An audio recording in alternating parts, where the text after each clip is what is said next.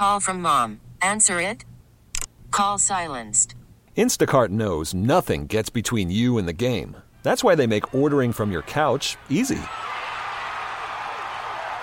Stock up today and get all your groceries for the week delivered in as fast as 30 minutes without missing a minute of the game. You have 47 new voicemails. Download the app to get free delivery on your first three orders while supplies last. Minimum $10 per order. Additional terms apply. When every deck is stacked against you, how do you survive? That's the question Goldie Taylor tried to answer in her new memoir, The Love You Save. Goldie is a prominent national journalist and author who grew up in East St. Louis in the 70s, 80s, and 90s. She tells KMOX's Debbie Monterrey the book has a lot of people talking. I think that it has uh, so many universal things. Um, I talk about poverty and gun violence and sexual violence in some of the places in the book, you know, what happens to families who are living on the margins, that I really hope to open a window of understanding, give people an insight as to, you know, what it was like to live in East St. Louis in the 80s and 90s and what uh, life was like for me, conversely, living in what was then St. Ann, Missouri. And so I'm just glad that it has stirred conversation. And I think only good can come from that. You have been a journalist for more than 35 years. You started at the Atlanta Journal Constitution. You worked at CBS News in Atlanta, and you've been featured just about everywhere NBC, ABC, BET, BBC. I could go on and on. Um, and you are a political analyst, a human rights activist, a contributing editor of the Daily Beast. This, your fourth book, is your memoir. So it is the story of Goldie Taylor, born in University City, growing up in St. Ann and then East St. Louis. And uh, I think it's safe to say that, you know, that your childhood was, you know, humming along like most children's childhoods until until when you were 11 living in St. Ann and you were raped by a neighbor. A neighbor boy. Um, life was pretty idyllic for me.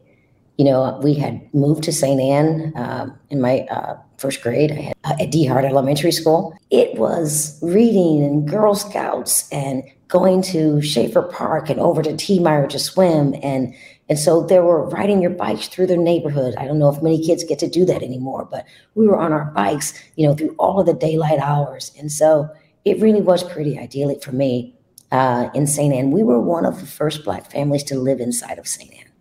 Uh, we were one of three that I knew of at that time, I know in the early 70s. My mother rented a house from a realtor out there named Ted Smith. And I know that his family is still in the real estate business today. I heard from them, in fact. But it really was. But until I got a brand new bike. And um, it was the summer of 1980. The whole world was changing. You know, CNN was here, you know, the Olympics and all of these things were happening. And I was on my way to Schaefer Park, as I would be any summer morning on my bike. I got there, had a great day, and on my way back, I didn't make it home. And so there was a boy who lived just a block over from us. We knew the house, we knew the boys who lived there, and we generally stayed clear of them. Well, that day, um, my luck ran out of steering clear of that house and those boys it changed everything for me. It was a disruption of a girlhood that I can never get back. And so I don't know if my mother knew how to deal with it. I don't know if her own traumas were catching up to her. But her answer for that, being a single mom, raising a girl, um, I was a baby only. My older siblings were uh, up and out, or halfway out anyway. And uh, she sent me to live with my Aunt Geraldine in East St. Louis, which was at that time still teetering on middle and working class, but uh, sent me to live with an aunt and uncle where she knew that I would have 24 7 care. That changed absolutely everything for me. At least reading the book, it doesn't sound like 11 year old Goldie is feeling that she's being sent there for 24 hour care because your mom just, she dealt with it by not dealing with it at all. That there was no, there was no hug, there was no talking about it, there was no comfort, and then almost just being sent away as if somehow this was your fault, and then your relatives feeling like this was, you know, that you must have chosen to become sexually active at 11. I felt abandoned. and lost, unmoored, I think is the word I give to it. That I belonged to nothing and no one specifically. That I was just simply one more ship passing in the night at Aunt Cheryl's house. How did Goldie grow up to be the person that she is today, having gone through that? Because I imagine a lot of kids who may have gone through that don't end up being Goldie Taylor. No, I don't think they do. Um, not often enough. You know, what I say about that is I knew a lot of Goldies growing up, and not all good happened for them. You know, but for a few right turns for me and people interceding on my behalf, I just feel lucky, I think, more than anything else. Because during that time, we're talking about the early 80s, crack descended on East St. Louis. And if the city was already on fire, it burned the rest of it down. You did end up getting to travel all around the state of Illinois with speech competitions, and um, you got to meet Harold Washington in Chicago. Did. and he said, You talk too much. we went all over the state, down to Springfield, all on a rickety school bus from District 189. And um, we brought home award after award. In fact, one of my uh, classmates, actually, she was in the adjoining class. Uh, her name is Pamela Meanes. And people in St. Louis might know Pamela Meanes because she's one of the top Black attorneys in the city and had been president of the National Bar Association, the nation's African American uh, Association of Lawyers. So those were the classmates that I had back in that day. And those were the kids who were on that rickety bus headed to Chicago. Having written this book and including so many St. Louisy things. There was a KMOX mention in there. So, My uh, grandmother's favorite. you hear from people, I'm sure, when you were when you were in town, do you know promoting this book in person? People start coming out of the woodwork who knew you when. You know, the most wonderful thing was one coming home to St. Louis. We did a book signing uh, at the Ethical Society in Clayton, uh, hosted by Left Bank Books.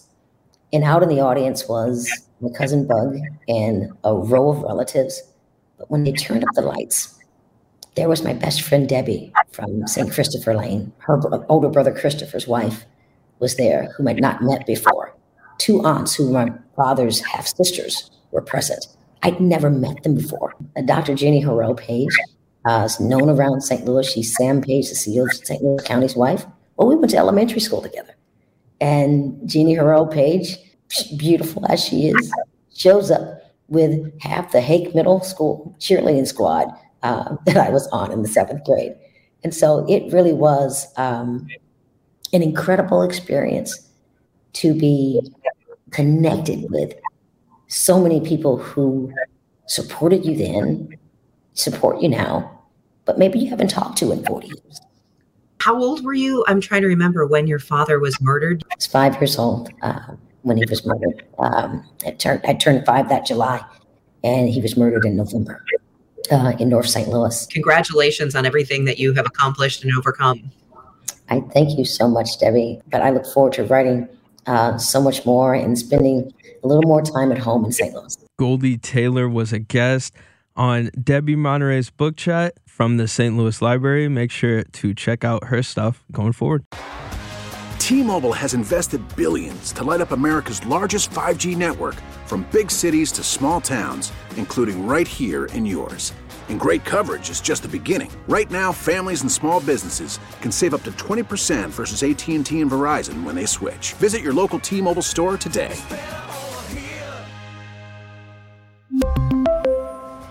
Plan savings with 3 lines of T-Mobile Essentials versus comparable available plans. Plan features and taxes and fees may vary. Spring is a time of renewal, so why not refresh your home with a little help from Blinds.com? We make getting custom window treatments a minor project with major impact. Choose from premium blinds, shades, and shutters. We even have options for your patio, too. Blinds.com invented a better way to shop for custom window treatments. There's no pushy salespeople in your home or inflated showroom prices. Our design experts can help you find the perfect window treatments on your schedule. We'll even send free samples directly to you.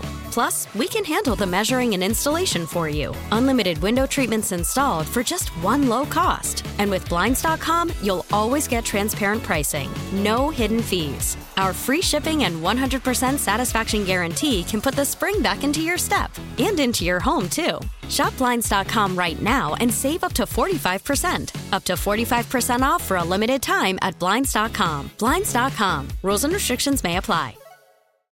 Oh, oh. Protect your vehicle's engine with a full synthetic oil change and save with Mobil One at O'Reilly Auto Parts. Purchase five quarts of Mobil One full synthetic motor oil and receive a $10 O'Reilly gift card after rebate. See store for details. With your Mobil One purchase, you'll also receive two times points during O Rewards Bonus Points Month at O'Reilly Auto Parts. Oh, oh,